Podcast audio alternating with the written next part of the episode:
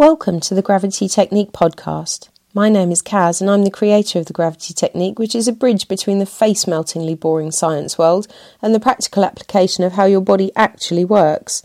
I've spent 20 years researching anatomy and movement, so you don't have to, and this podcast is where I deep dive into debunking, de jargoning, and myth busting some of our most common ailments.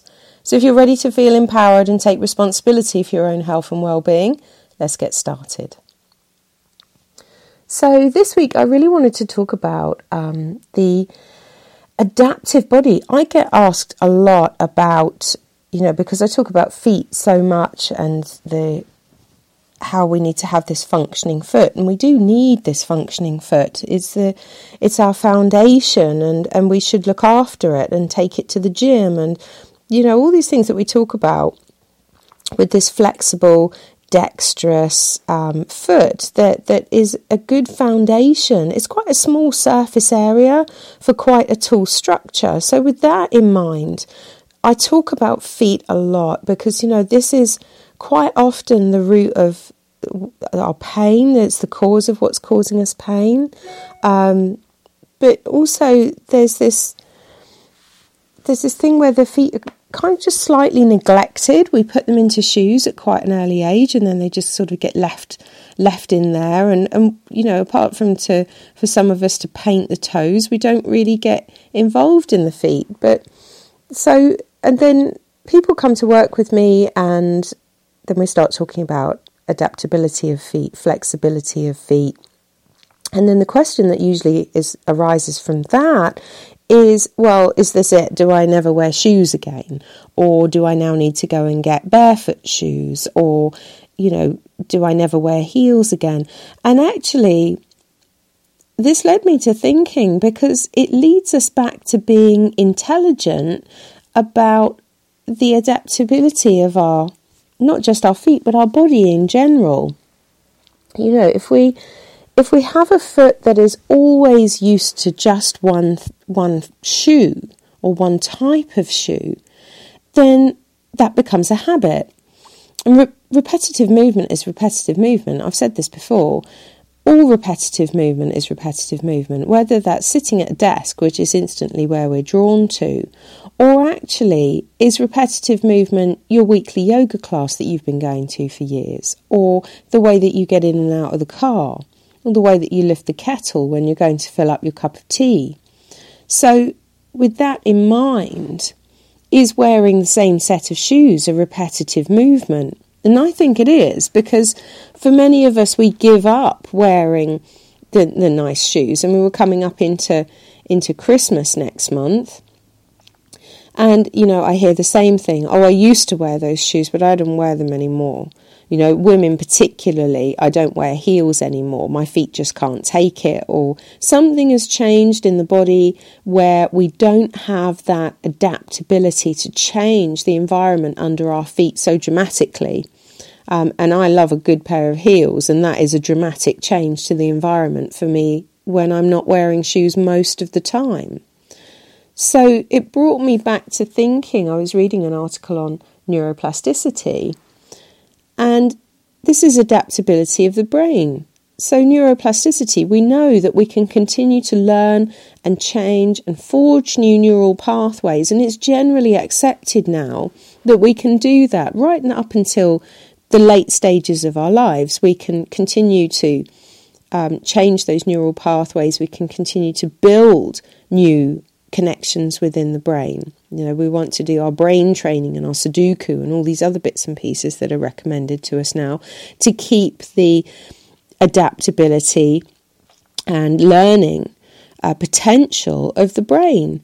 But with the body, it seems to have gone in a very different direction. There's this acceptance of old age and decrepitness, which to me is quite alarming because you know, if if we can accept that our brains can continue to change and grow up until our final day, why do we then start tucking a tartan blanket around our knees at age 55 and saying, "Oh, there there granny, you stay in your in your chair." And and you know, we allow the body to lose its potential for elasticity, elastic recoil, but mostly that adaptability to the environment, that we continue to build muscle, to build bone density, to put ourselves in different environments of heat and cold and, you know, being indoors, being outdoors, all these different environments that we put ourselves into, where our body has to adapt and change, to put ourselves in situations where we're moving in a different way. Maybe take a week off from the yoga class if you've been there for years and years and go and try some Tai Chi, or maybe, you know, try some strength training. So it's all this, you know, we get ourselves into habits so to come right back round to the the feet, people say to me, oh, you know, is that it? Do I now just have barefoot shoes? We need to be intelligent about what we're walking on, but also we need to look at the adaptivity of our foot to its environment. Can we have an elastic foot that will fold happily into some quite slim, maybe quite high heeled shoes? Can we fold our feet into Cuban heels, maybe? Can we, you know, if we're used to having this broad foot, can we slide that into um, something that would be maybe something towards an Italian looking shoe, which is sort of longer in its oblong shape? And then after we've done that, can we then take the feet out and restore them to their natural shape? And it's this adaptability that we seek to maintain, to restore and then retain through the whole of our lives through the gravity technique. You know, we, we want the feet to wake up. We do the tennis ball rolling and the golf ball rolling, of course, to wake the tissues up initially and then to start promoting that slide and glide, to start promoting that elasticity to the tissues so that we can put the feet into varying degrees of environment, whether that's you know hiking boots, which are certainly more heavier than other shoes, or into you know ballet pumps.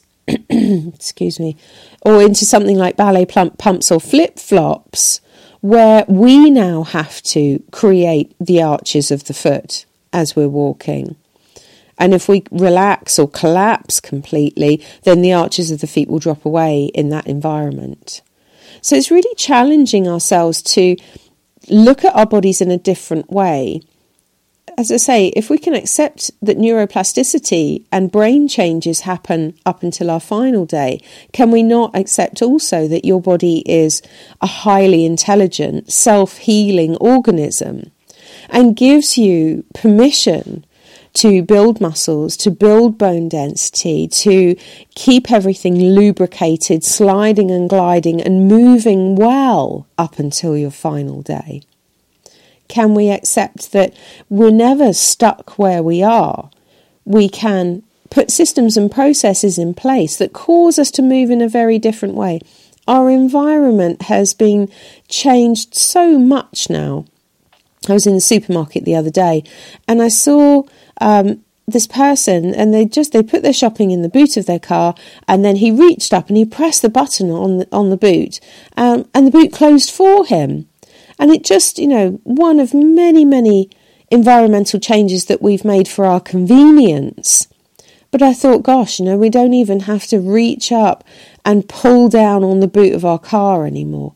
So and that got me thinking as these things do because I don't get out much obviously. Um, but you know, I was thinking about this on my way home from the supermarket.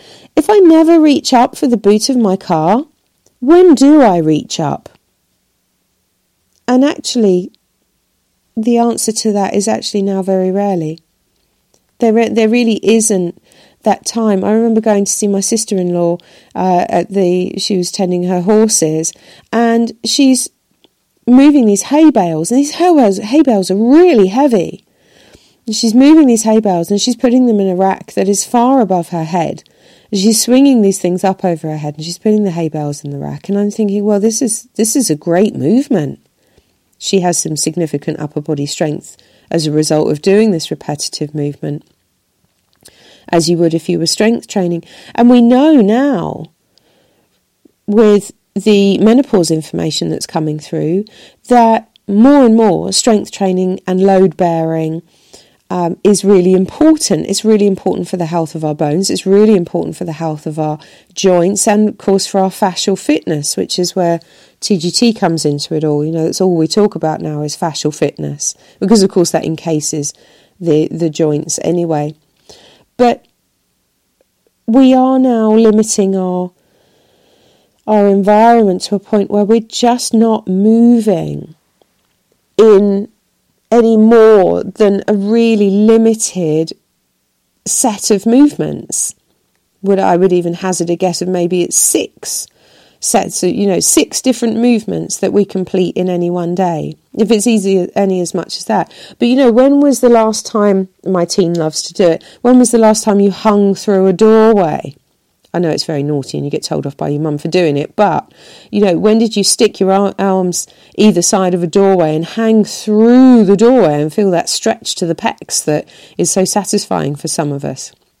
You know, when did we last put our hands above our head and swing on a tree branch and really take the weight of our body down through the arms and really feel that stretch in the underarms? And, and we just, you know, with the advent of all our conveniences, vacuum cleaners and push button boots and all of these different things, that we just don't need to do these things anymore. So it's really important that we do. So the gravity technique that I wanted to share today. Um, with regards to adaptability was to really feel your feet we need to get involved in the arms and that might seem paradoxical in nature but you know, if you put your hands, if you take your arms above your head and drop your shoulders down, remember that your arms are wrapped around your ribs, they're not connected through your shoulders into your ears. So, really imagine that your arms really drop down through the shoulder blades, through the front of your body, and wrap around your ribs. If you take your arms up there and just place the back of your hand into the upturned palm of your hand, and it's kind of, it's a bit monkeyish um, you know, can make nice circles with the with the hands palms facing up towards the sky. And if you make circles like you had a duster and you were making circles on the ceiling, really feeling how the arms connect into the ribs, how they um, affect the the ribs, how they pull on the rib tissues. And then from there in standing, just allowing the palms to go up towards the ceiling and just seeing if we can hang the legs down from the underside of the ribs, hang the legs down from the, the spine. Now, your legs are buttoned into your spine all the way up to your mid spine, T12, which is the base of your ribs.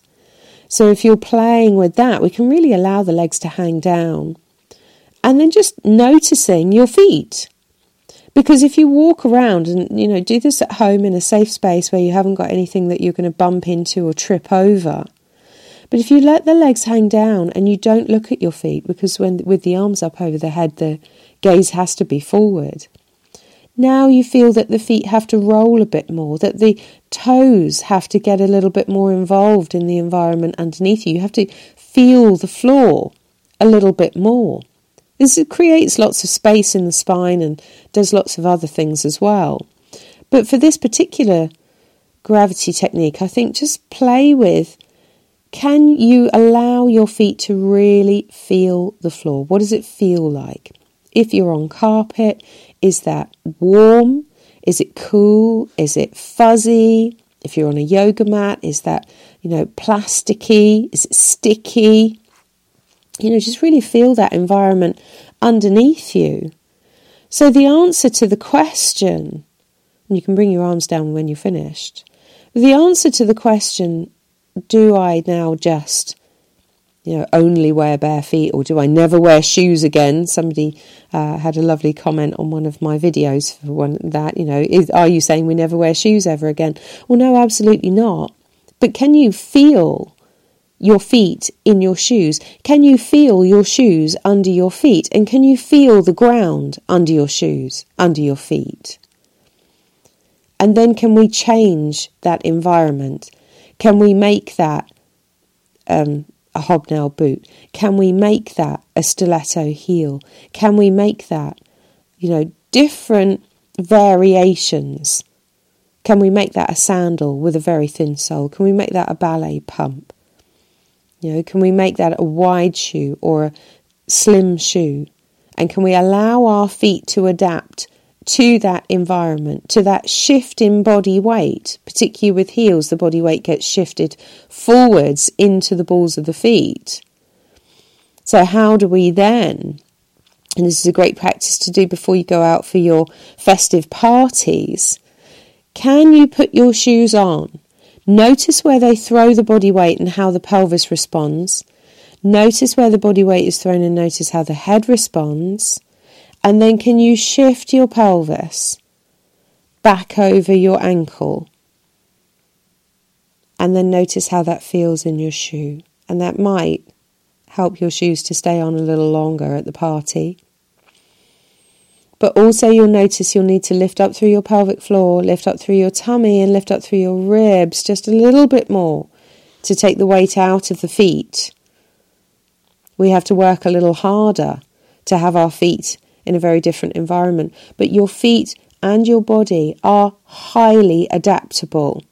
We can mold ourselves to our environment if we are called to do it. And this is a great, great thing because all of the stuff gets fed back to your brain and it fuels your neuroplasticity. So, just some things to think about this week. And I'm always interested to hear, you know, different opinions on this. So, always send me your send me your comments on this, send me your emails. I'm always interested to hear your comments and your questions. But just have a play with that. If we truly accepted that your body is highly intelligent, self healing organism, adaptable to its environment, able to mold itself into any environment, where do we start with that? So, if your feet are a bit stiff and sticky, as always, get your tennis ball out and just roll from the heel through to the toes. Very gentle. You can do it while you're sitting and watching the TV. But really work with, you know, can we get the spread? Can we get the softening to the tissues? Can we allow the feet to become sensitive and dexterous again outside of the shoes and then ultimately inside the shoes? So if you're interested in deeper, deeper diving into this work, the next fascia informed course is uh, happening in January, which I'm really excited about. It's for movement teachers and manual therapists.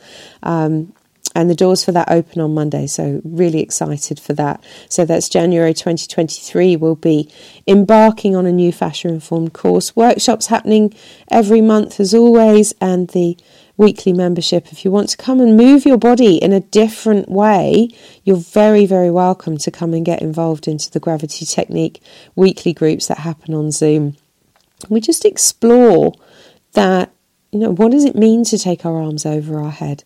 and move in a very different way? What does it mean to explore the connections of the legs up into the deep waist and how we can improve our range of motion, our flexibility, our strength, and we build some muscles, we build some bone density. It's a real education space for that. So you'd be really welcome. Um, come and visit us over at www uh, forward slash links for everything that you need. And thank you so much again for listening this week. Pop some comments to me. I'd love to know what you think. And let me know how you're getting on with testing your adaptive feet.